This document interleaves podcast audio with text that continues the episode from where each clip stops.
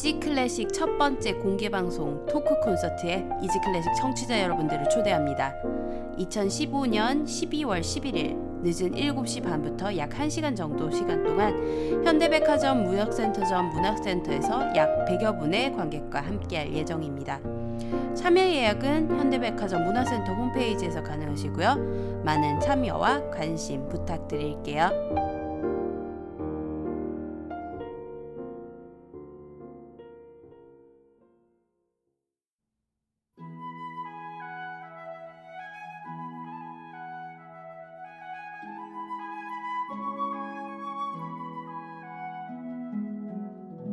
야만의 시대.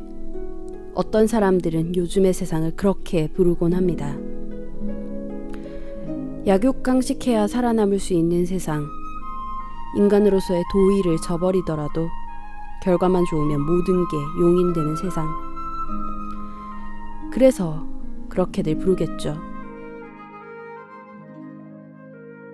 그래도 그런 모습들을 바라보고 있으면 그래도 우리가 사람인데 사람으로서 사람을 아끼고 사랑해야 하는 것은 아닐까 하는 생각이 듭니다.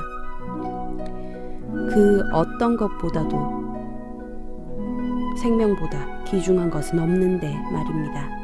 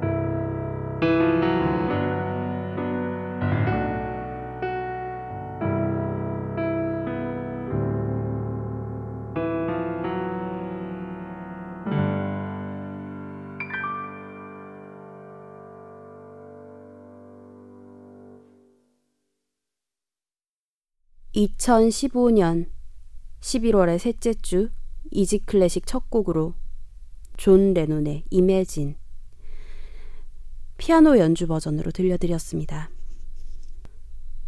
안녕하셨어요. 음, 안녕 못하셨을 것 같아요. 지난 한 주간 슬픈 일들이 참 많은 한 주였습니다. 음, 화도 좀 많이 나고요. 정말 매주 이즈 클래식 끝날 때 제가 걸어드리는 평안의 주문이 우색해질 정도로 말이죠. 전 세계에서 그리고 우리가 살고 있는 이 대한민국에서도 참 많은 비극이 일어난 한 주였던 것 같습니다. 음, 얼마 전에 오프닝 멘트 좀 세게 했다고 아주 소수의 몇몇 분들에게 클레임을 좀 받긴 했는데요. 그래도 할 말은 하고 넘어가야겠어요. 음, 오늘 오프닝 곡에서 쓰였던, 들려드렸던 곡, 임해진 가사와 음, 크게 다른 얘기는 아닙니다. 먼저 파리를 얘기하지 않을 수가 없네요. 음, 무자비한 테러로 엄청나게 많은 사람들이 죽거나 다쳤습니다. 그리고 지난 토요일 이곳 대한민국 서울에서도 많은 사람들이 다치고 또 어떤 한 분은 지금 사경을 헤매고 계시고요. 어, 이 두 가지 사건을 보면서 제가 한 생각은 그거였어요. 사람 태어나고 이념 태어났지. 음, 이념 태어나고 사람 태어났나? 하는 생각 말이죠. 우리는 자라면서 학교에서도 그렇고 또 학교 이전의 가정에서도 그렇게 가르칩니다. 생명은 소중한 것이라고요. 그건 전 세계 어느 곳을 가도 마찬가지일 거라고 생각해요. 어느 종교도 마찬가지로 생명은 소중하다고 가르칠 거고요. 왜 그런 말도 있잖아요. 꽃으로도 때리지 말라면서요. 아, 그런데 사람을 그래요. 정치적인 이념이나 종교적인 이념을 떠나서 모든 사람은 사람뿐 아니라 모든 생명은 하나같이 소중한 것이라 그렇게 배웠습니다, 우리는. 정말 너무나 가슴이 아픕니다. 어, 정말 몇 년 전부터 느끼고 있는 거지만 정말 인지부조화가 올 것 같아요. 책 속에서 배운 것이 그리고 세상을 살아가는데 필요하다고 배운 지식이나 지혜가 이 세상에 통용되는 것이 일도 없다고 그렇게 느껴지고 생각되면서 세상을 어떻게 살아가야 하는지 괴리감이 들어요. 그럴 거면 애초에 정직하게 살지 말아라. 착하게 살지 말아라 하고 음, 어릴 때부터 가르치지. 동화는 그리고 교훈은 뭐하러 가르친대요. 애초에 권선징악 같은 거 애들한테 가르치지 말죠. 무조건 남을 이겨야 살아남을 수 있다. 목적을 위해선 수단이나 방법을 가리지 말아라. 도덕적인 거 하나도 쓸모 없으니 양심 따위 개나 줘버려라. 뭐 그렇게 가르치지 말입니다. 근데 말이죠. 근데 그렇게 살면 짐승이랑 다를 게 뭐죠? 음, 우리는 사람이잖아요. 양심이라는 게 마음속에서 작동하고 인간의 선의를 믿고 옳고 그른 것이 있고 좋고 나쁜 것이 있다면 그것을 판단할 줄 아는 판단 능력이 있고 또 그것을 선택할 수 있는 선택 능력이 있잖아요. 아, 제발 우리 모두 짐승은 되지 말자고요, 정말. 사람을 귀중하게 생각하고 어, 남을 밟고 일어서고 피 묻은 손으로 살지 말자고요. 다 같이 행복해질 수 있는 길이 있으면 그 길로 가야죠. 왜 사람이 짐승이 되려고 하는지 정말 모르겠습니다. 인간은 만물의 영장이라고 배웠는데 짐승보다 나은 게 있어야죠. 어, 이 오프닝 들으시고 음, 이제 클래식 버들이 참 순진하네. 음, 참 아직 어리구나. 하시면서 혀 끌끌 차실 분들도 있으실 것 같아요. 뭐 없으실 수도 있겠지만. 하지만 저 이번에 오프닝 건으로 클레임 받을 생각 없습니다. 저한테 전화하시거나 문자 보내거나 메일 보내거나 하지 마세요. 앞서 언급했던 것처럼 착하게 살아라고 교육받지 않으신 분이나 본인 자식한테 착하게 살라고 가르치지 않으신 분들이라면 모르겠지만 본인이 착하게 살라고 교육을 받았고 그리고 자, 본인 자식들에게 착하게 살라고 교육을 하셨으면 정말 그런 클레임 걸지 마세요. 정말 아는 만큼 행해야죠. 그 사람이지. 오프닝부터 참 무거운 얘기를 꺼냈는데 사실 이지 클래식을 들으시는 분들 중에서 한 주에 뭐랄까 힐링 어 그리고 위안을 얻기 위해 들으시는 분들 많으신 거 알아요. 저 또한 클래식에서 위안을 많이 받았고 그래서 위안을 드리는 클래식 음악들 나누기 위해서 시작한 것도 맞습니다. 하지만 정말 앞서 얘기했던 대로 짐승은 되지 않아야죠. 그리고 어, 최소한 제가 믿는 것, 제 신념에 있어서 신념을 지키고 음, 저는 언행일치를 하고 싶어요. 그래서 지난번처럼 클레임을 받을 것을 각오를 하면서도 이렇게 또다시 이런 오프닝을 씁니다. 그리고 그렇게 녹음을 하고 편집을 아마 드러내지 않을 거예요. 어... 그래야 후회도 안 남을 것 같고요. 그리고 미래에 있을지도 모르는 저의 자식, 혹은 뭐 제 자식이 없더라도 제 조카들 어 그리고 제 자식 세대에게 부끄럽지 않고 싶어요.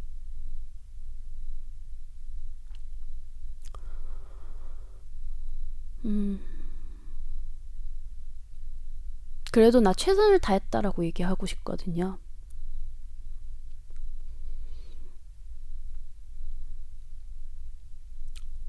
그래서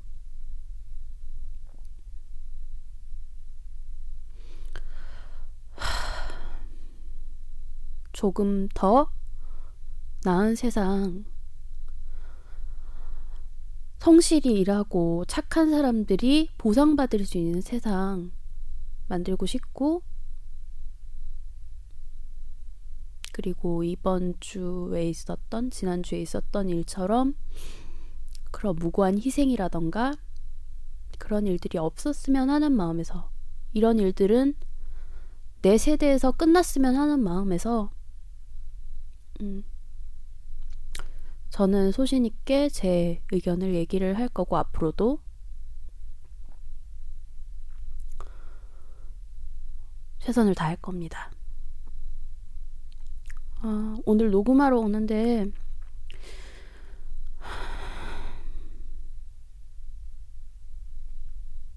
오프닝으로 썼던 이매진을 계속 들으면서 오는데 하늘이 너무너무 맑더라고요. 언제 그렇게 잔인한 일들이 있었는가 싶을 정도로.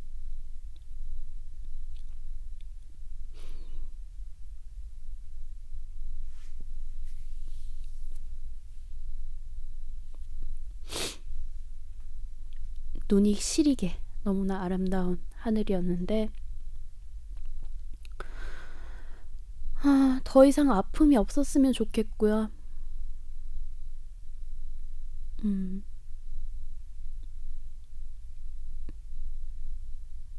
그런 세상을 만들기 위해서 저도 노력할 거예요. 음.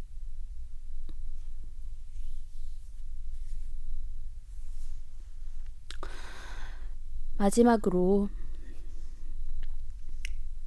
테러로 희생되신 파리의 희생자분들을 위해서 그리고 지금 생과 사의 기로에 놓이신 정말 생과 사를 오가시는 백남기님의 어, 회복을 빠른 회복을 정말 진심으로 기원하겠습니다.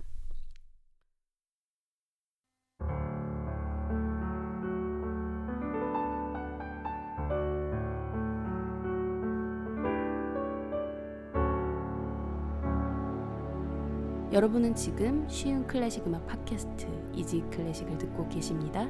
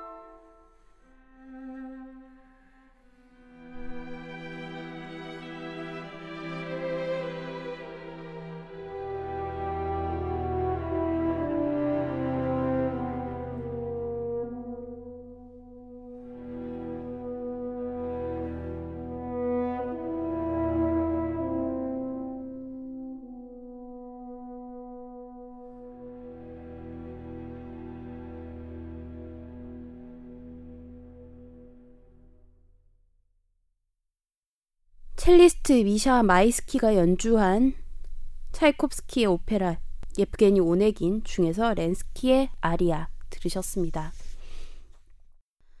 이지 클래식 들으실 수 있는 방법 알려드릴게요. 안드로이드 휴대전화 사용하시는 분들은 구글 플레이 스토어에서 팟빵, 쥐약 어플리케이션 다운받아서 이지 클래식 검색하시면 들으실 수 있고요. 아이폰 사용하시는 분들은 앱스토어에서 팟캐스트, 팟빵 어플리케이션 다운받아서 이지 클래식 검색하시면 들으실 수 있습니다. PC에서 접속하시는 분들은 팟빵 사이트에서 이지 클래식 검색하시면 들으실 수 있고요. 방송에 대한 질문, 건의사항, 광고 문의를 비롯한 문의사항들 모두 메일로 보내주세요. 이지클래식 뮤직 골뱅이 gmail.com easy classic 골뱅이 gmail.com입니다. 방송 업로드 공지 및 이지 클래식의 새로운 소식들 만나보실 수 있는 트위터 계정은 이지 언더바 클래식이고요. 페이스북 페이지는 페이스북 검색창에서 한글로 이지 클래식 검색하시면 됩니다. 트위터는 팔로우, 페이스북은 좋아요 누르시고 이지 클래식의 새로운 소식들 쉽게 만나보세요. 아이튠즈 팟캐스트와 쥐약 어플리케이션에서는 간단한 선곡표 바로 확인하실 수 있습니다. 팟빵 어플리케이션에선 선곡표 지원이 되지 않아요. 그래서 선곡표 궁금해하시는 청취자분들 위해 블로그에 자세한 선곡표 올려드리고 있어요. 선곡표가 궁금하신 분들은 인터넷 주소창에 easyclassicm.blogspot.kr e a s y c l a s s i c m b l o g s p o t k r 입력하시고 찾아오시면 됩니다. 많은 관심과 참여 그리고 문의 부탁드릴게요. 오늘 이지클래식에서 함께할 음악가 많은 분들이 좋아하시는 오스트리아의 작곡가 구스타프 말러입니다. 말러의 곡 한 곡 듣고 본격적으로 말러에 대해서 이야기해 보도록 할게요. 말러의 탄식의 노래 중에서 숲의 동화 준비했습니다. 사이먼 레틀 경이 지휘하는 시티 오브 버밍햄 심포니 오케스트라의 연주로 들려드릴게요.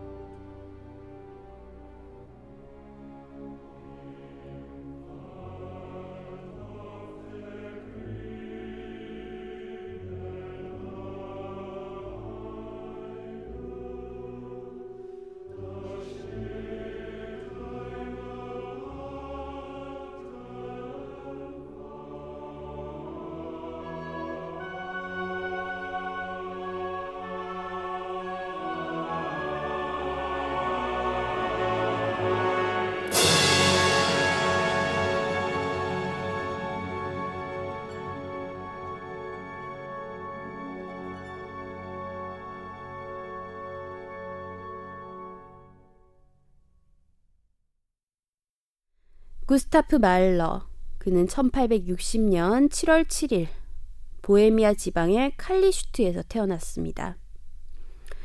그의 부친 베른하르트 말러는 알코올 증류업과 선술집을 병행하던 유대인이었습니다. 당시 대부분의 유대인들이 그랬듯 말러의 가족들은 경제적으로는 윤택한 생활을 누렸지만 유대인이라서 받는 차별에서 자유로울 수 없었습니다. 그 때문에 말러의 유년 시절은 불행했습니다. 게다가 말러의 부모는 사이가 좋지 않았고 그의 형제들 중 대부분이 육체적으로도 또 정신적으로도 건강하지 못해 어렸을 때 일찍 세상을 떠나기도 했습니다. 이런 유년 시절의 경험들 때문에 말러는 일생 동안 살아남은 자의 죄책감에 시달려야 했고 그 영향은 훗날 그가 성장하고 나서 음악가로서 활동하면서 만든 그의 곡에 고스란히 남았습니다. 정신적인 긴장, 염세주의, 냉소, 죽음에 대한 강박관념들과 같은 감정들로 말이죠. 어렸던 말러도 아주 일찍부터 음악적인 재능을 보였습니다. 아주 어릴 때부터 수천 곡의 민요와 군가를 외웠다고 합니다. 그렇게 음악적인 재능의 가능성을 보이자 그의 부모는 말러가 6살이 되던 해부터 피아노를 배울 수 있게 해 주었습니다. 1875년 말러가 15살이 되던 해 그는 빈 음악원에 입학하게 됩니다. 그곳에서 율리우스 엡스타인에게서 피아노를 배웠고 로베르트 푹스에겐 화성학을 배웠으며 프란츠 크렌에게서 작곡을 배웁니다. 그렇게 3년간 음악원을 수료하는 동안 빈 대학에서 철학과 미술사 강의를 들으며 음악, 역사, 철학 등에 대한 교양과 지식을 넓혔습니다. 특히 칸트와 쇼펜하우어, 니체 등에 심취했었다고 합니다. 그리고 이 즈음 안톤 브루크너의 음악 이론 강의를 듣게 되는데 이 강의 덕분에 후기 낭만주의 교향곡을 제대로 알게 되었고요. 그리고 관현악법 또한 제대로 이해하게 되었습니다. 또 이때 리하르트 바그너의 오페라를 접해 큰 영향을 받기도 했습니다. 그렇게 음악을 공부하던 말러는 그렇게 작곡을 시작하게 됩니다. 대학을 다니면서 음악 선생으로 일을 했고 또 이를 병행하면서 학업과 창작을 병행해 나갑니다. 그리고 빈 음악원을 아주 좋은 성적으로 졸업합니다. 빈 음악원 졸업 2년 후인 1880년에는 오스트리아의 린츠 근교에 위치한 할레 가극장의 여름 시즌 지휘자로 첫 데뷔를 하게 됩니다. 극장 오케스트라 일이 없는 가을 겨울에는 빈에서 피아노 레슨을 했고 그렇게 생업을 이어나가면서 작곡에 몰두했습니다. 그렇게 완성된 곡이 바로 칸타타 탄식의 노래였습니다. 그리고 이 곡으로 베토벤 콩쿠르에 응모하지만 입상에는 실패하고 맙니다. 훗날 말러는 이 당시를 회상하며 친구인 나탈리 바우어 레히너에게 만약 이때 수상했다면 작곡에만 전념했을 것이라 고백했습니다. 말러의 방황하는 젊은이의 노래 중에서 아침에 뜰을 거닐며 준비했어요. 라파엘 쿠벨릭의 지휘, 바리톤 디트리히 피셔 디스카우의 노래, 바이엘은 방송 교향악단의 연주로 함께 감상하도록 할게요.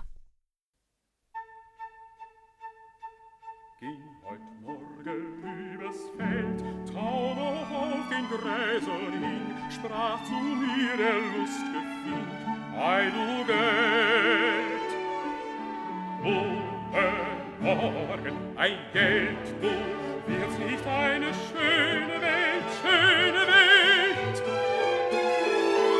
Zieht, zieht,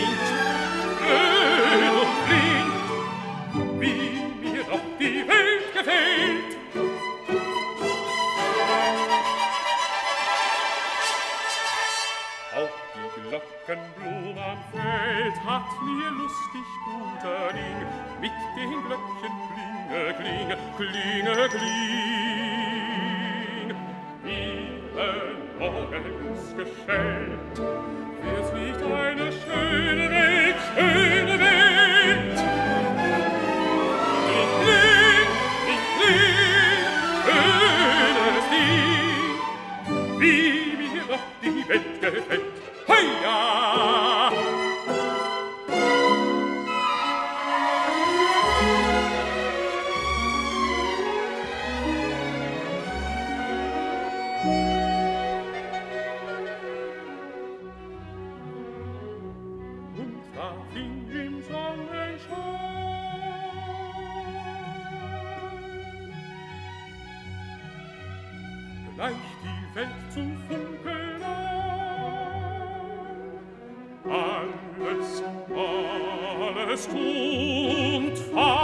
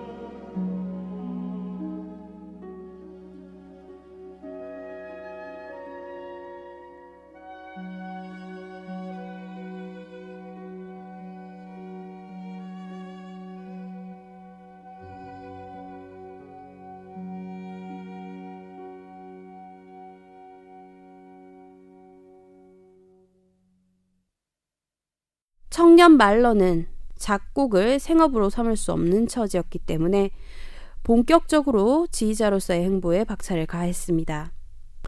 탄식의 노래를 작곡한 다음해인 1881년부터 현재 슬로베니아의 류블라냐 지방인 라이바흐의 시립 오페라 극장 지휘자를 거쳐 올로무크 극장, 카스텔 왕립 오페라 극장 음악 감독, 라이프치히 시립 오페라 극장, 헝가리의 부다페스트 오페라 극장에서 지휘자 겸 음악 감독으로 일했습니다.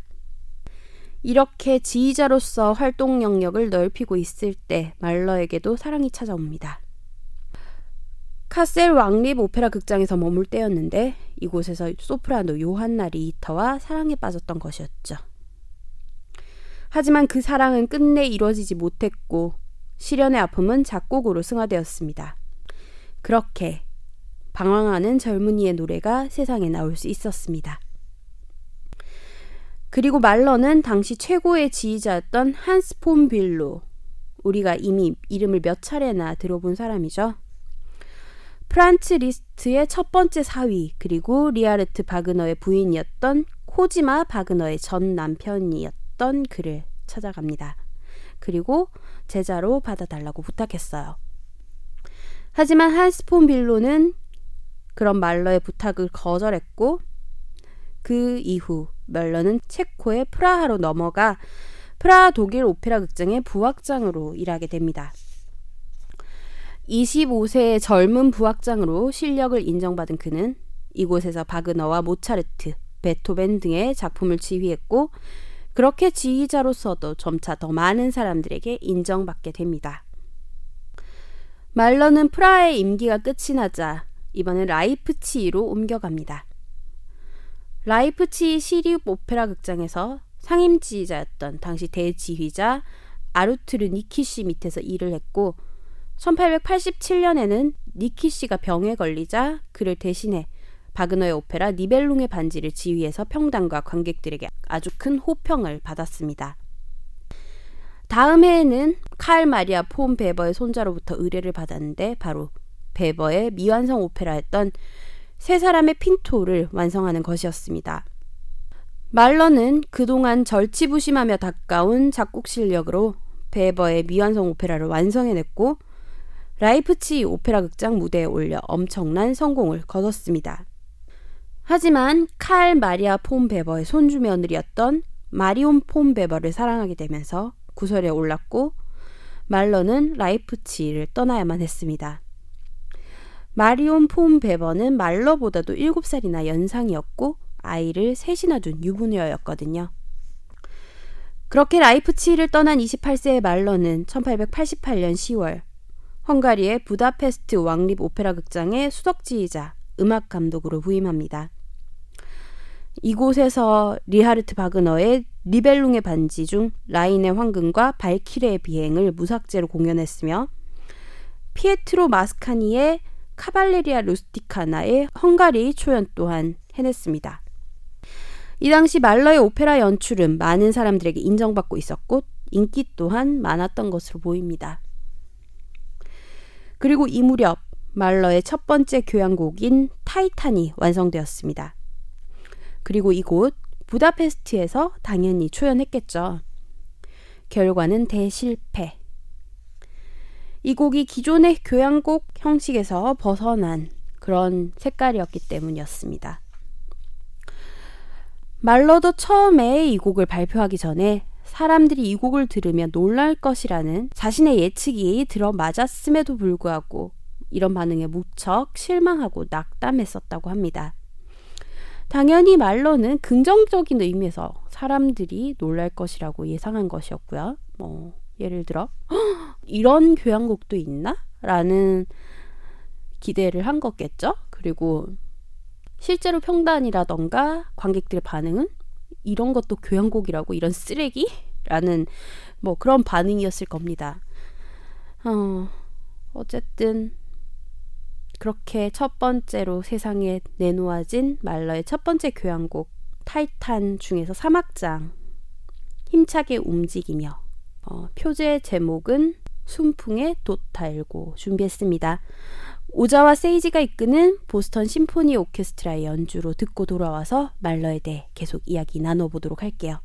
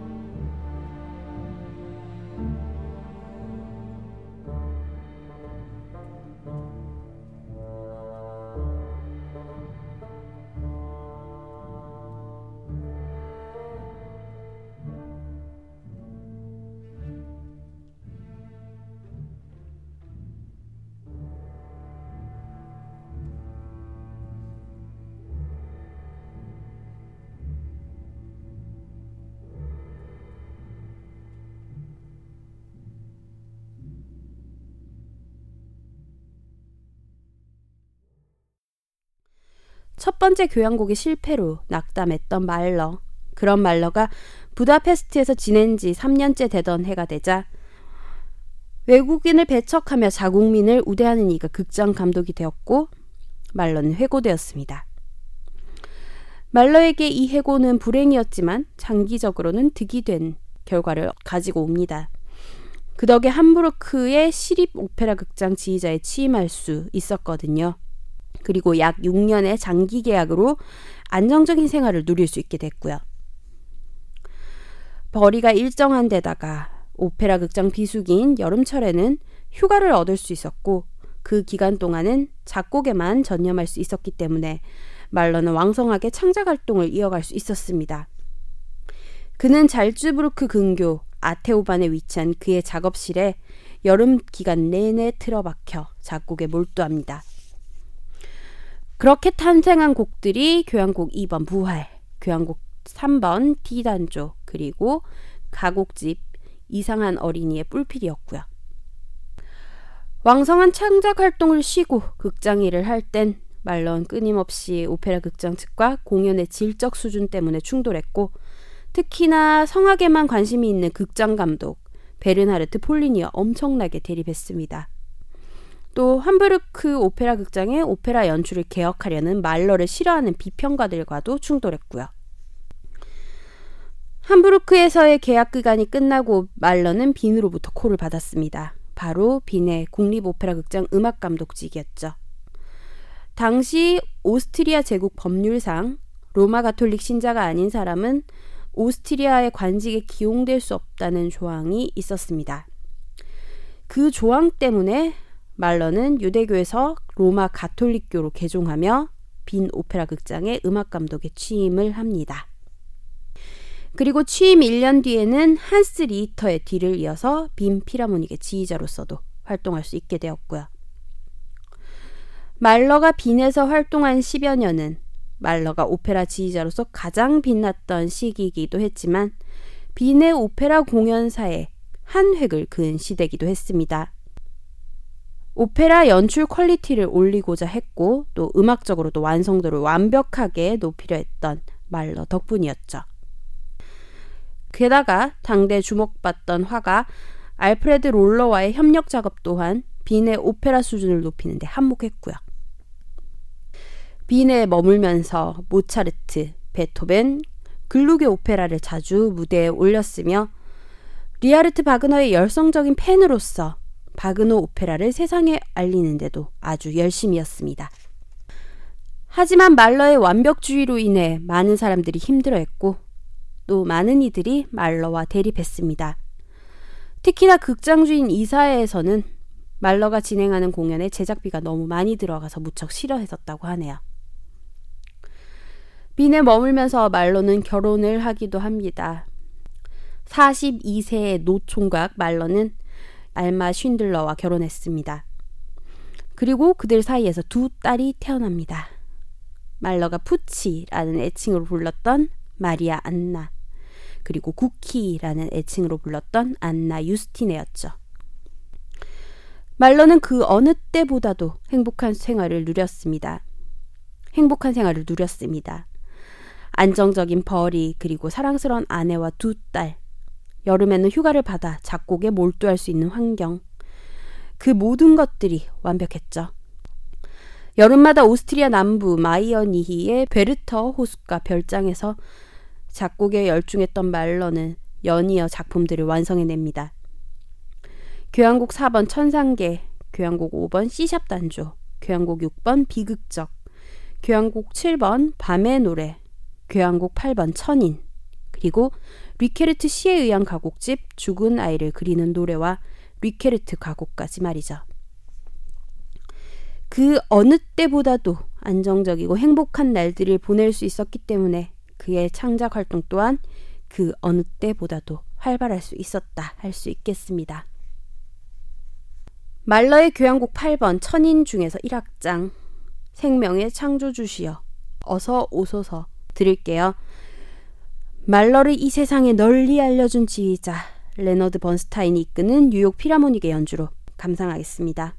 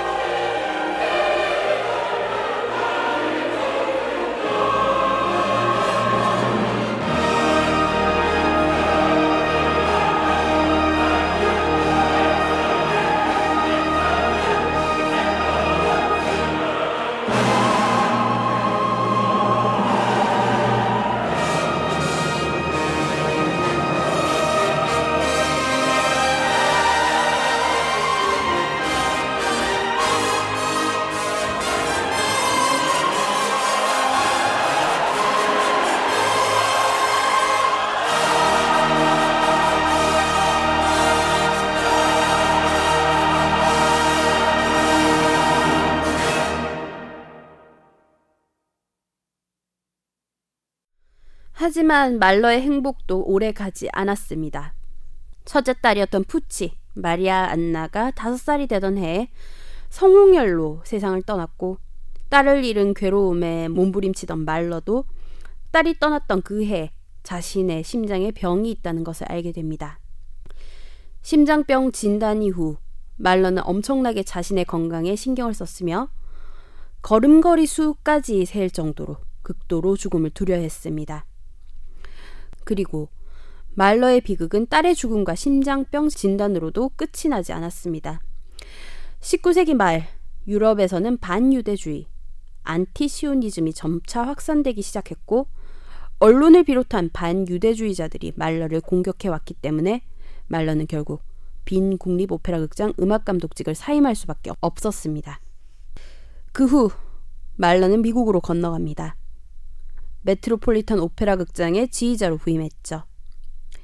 1908년 한 시즌 동안 메트로폴리탄에서 일했고 이후에는 메트로폴리탄의 이사진이 말러와 토스카니니 중 토스카니니를 선택하면서 실직하게 되지만 이내 뉴욕필의 콜을 받아 뉴욕필의 지휘자가 됩니다. 실직, 죄취업, 실직, 죄취업을 반복하던 말러. 그는 이 무렵 아내 알마의 외도 사실을 알고 엄청난 충격을 받았습니다. 그리고 그런 충격, 아내에게 버림받을지도 모른다는 두려움, 심장병으로 인해 가지고 있던 죽음에 대한 공포, 그 모든 감정들을 가지고 그는 또다시 새로운 작품들을 써냈습니다. 그렇게 말러는 대지의 노래, 자신의 아홉 번째 교향곡과 미완성으로 남은 교향곡 10번을 작곡해 나갔습니다. 그렇게 불안과 공포의 나날들을 보내던 말러는 스스로 더는 이렇게 살 수 없다고 판단했는지 현대 정신분석학의 아버지라 불리는 심리학자 지그문트 프로이트를 찾아갔습니다. 프로이트는 말러의 잠재된 의식 속에서 그의 우울증이 유년 시절의 형제들의 죽음과 아버지의 학대에서 시작됐다고 진단했고 아내였던 알마에게서 어머니의 모습을 찾으려고 분석했습니다. 그로부터 1년 뒤인 1911년 2월 말러는 뉴욕에서 뉴욕 피라모닉 오케스트라와 함께하는 시즌 도중 연쇄 상구균에 감염되었습니다. 처음에는 후두염 정도였던 병이 시즌 중에 전신으로 퍼져나갔고 시즌을 마치자마자 유럽으로 건너가 치료했지만 이미 늦었었나 봅니다.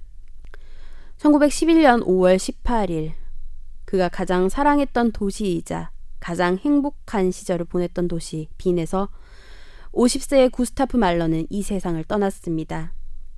유해는 그의 유언에 따라 빈 근교의 그린칭 공동묘지 안 첫째 딸 마리아 안나의 무덤 옆에 안장되었습니다. 말러의 미망인 알마 말러는 남편이 죽고 몇 년 뒤에 바우하우스로 유명한 건축가 발터 그로피우스 음, 말러와 삼각 관계를 이뤘던 어, 내연남이었던 발터 그로피우스와 재혼했다가 5년 뒤에 이혼했고요. 다시 시인이었던 프란츠 베르펠과 재혼합니다. 어, 그는 첫 남편이었던 구스타프 말러에 대해 세상에 전하면서 사실을 왜곡하고 자신을 남편으로 인해 억압받았고 그런 남편에게 순종한 여인으로 포장하는 과오를 저지르기도 했습니다. 알마 자신도 작곡에 재능이 있었지만 남편으로 인해 작곡을 하지 못했다고 했고 말러가 금욕적이고 또 신경질적이며 워커홀릭이기만 했다고 묘사하기도 했으며 말러의 작품을 왜곡해 해석할 여지를 남기는 등 음, 지금에 와서는 많은 사람들의 증언과 기록을 그녀의 증언과 교차하여 크로스 체크를 해서 그녀의 증언 중에서 꽤 많은 이야기들이 심각한 거짓말이었다는 결론이 났습니다.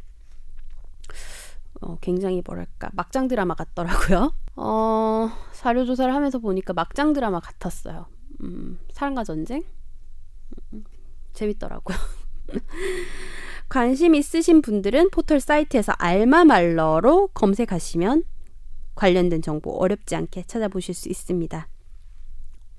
헤르베르트 폰 카라얀의 지휘, 테너 르네 콜로의 노래, 베를린 피라모닉 오케스트라의 연주로 말러의 대지의 노래 중에서 세 번째 곡인 청춘에 대하여 듣고 돌아와 이야기 마무리하도록 하겠습니다.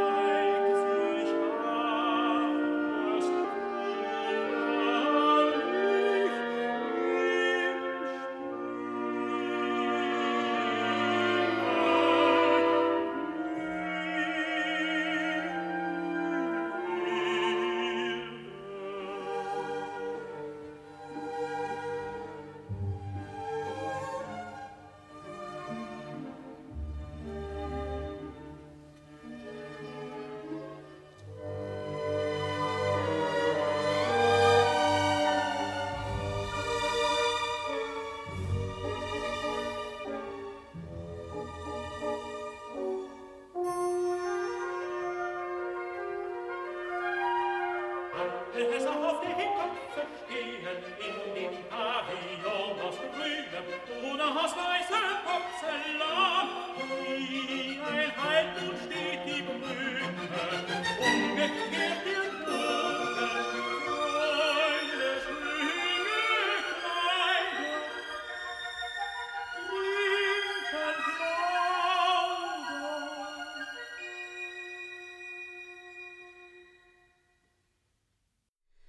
말러는 살아생전 지휘자로서는 인정받고 주목받았지만 작곡가로서는 빛을 보지 못한 케이스였습니다. 교향곡이 이번 부활과 8번 천인 교향곡 정도가 약간의 호평을 받았을 뿐 나머지 곡들은 알려지지도 않았고 연주가 거의 이루어지지도 않았죠. 음, 그의 음악을 연주하는 사람 정도로는 겨우 그의 제자나 친구들인 브루노 발터라던가 오토 클렘페러 정도? 그리고 독일의 나치 정권이 들어서자 유대인 탄압으로 인해서 더더욱 그런 경향들이 짙어지고 세간에서 잊혀집니다. 하지만 제2차 세계대전이 종식되고 레너드 번스타인에 의해서 말러의 교향곡들이 재조명되기 시작합니다. 그리고 죽기 전 말러가 나의 시대가 올 것이라 했던 것처럼 말러의 시대가 오게 됩니다. 많은 사람들이 그의 음악을 사랑하고 또 많은 연주자들이 그의 곡을 레퍼토리로 사용하게 되었습니다. 그리고 말레리안이라 지칭하며 말러의 음악을 광적으로 좋아하는 사람들도 생겨났고요. 이렇게 살아있을 때는 인정받지 못하다가 죽은 후에서야 그 작품의 가치를 인정받은 구스타프 말러에 대해 알아봤습니다. 오늘 마지막 곡으로 말러의 죽은 아이를 그리는 노래 중에서 네 번째 곡인 아이들은 잠깐 나가 있을 뿐이다 준비했어요.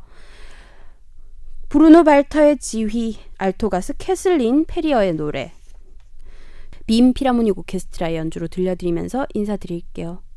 정말로, 정말로 평안한 한 주 보내세요.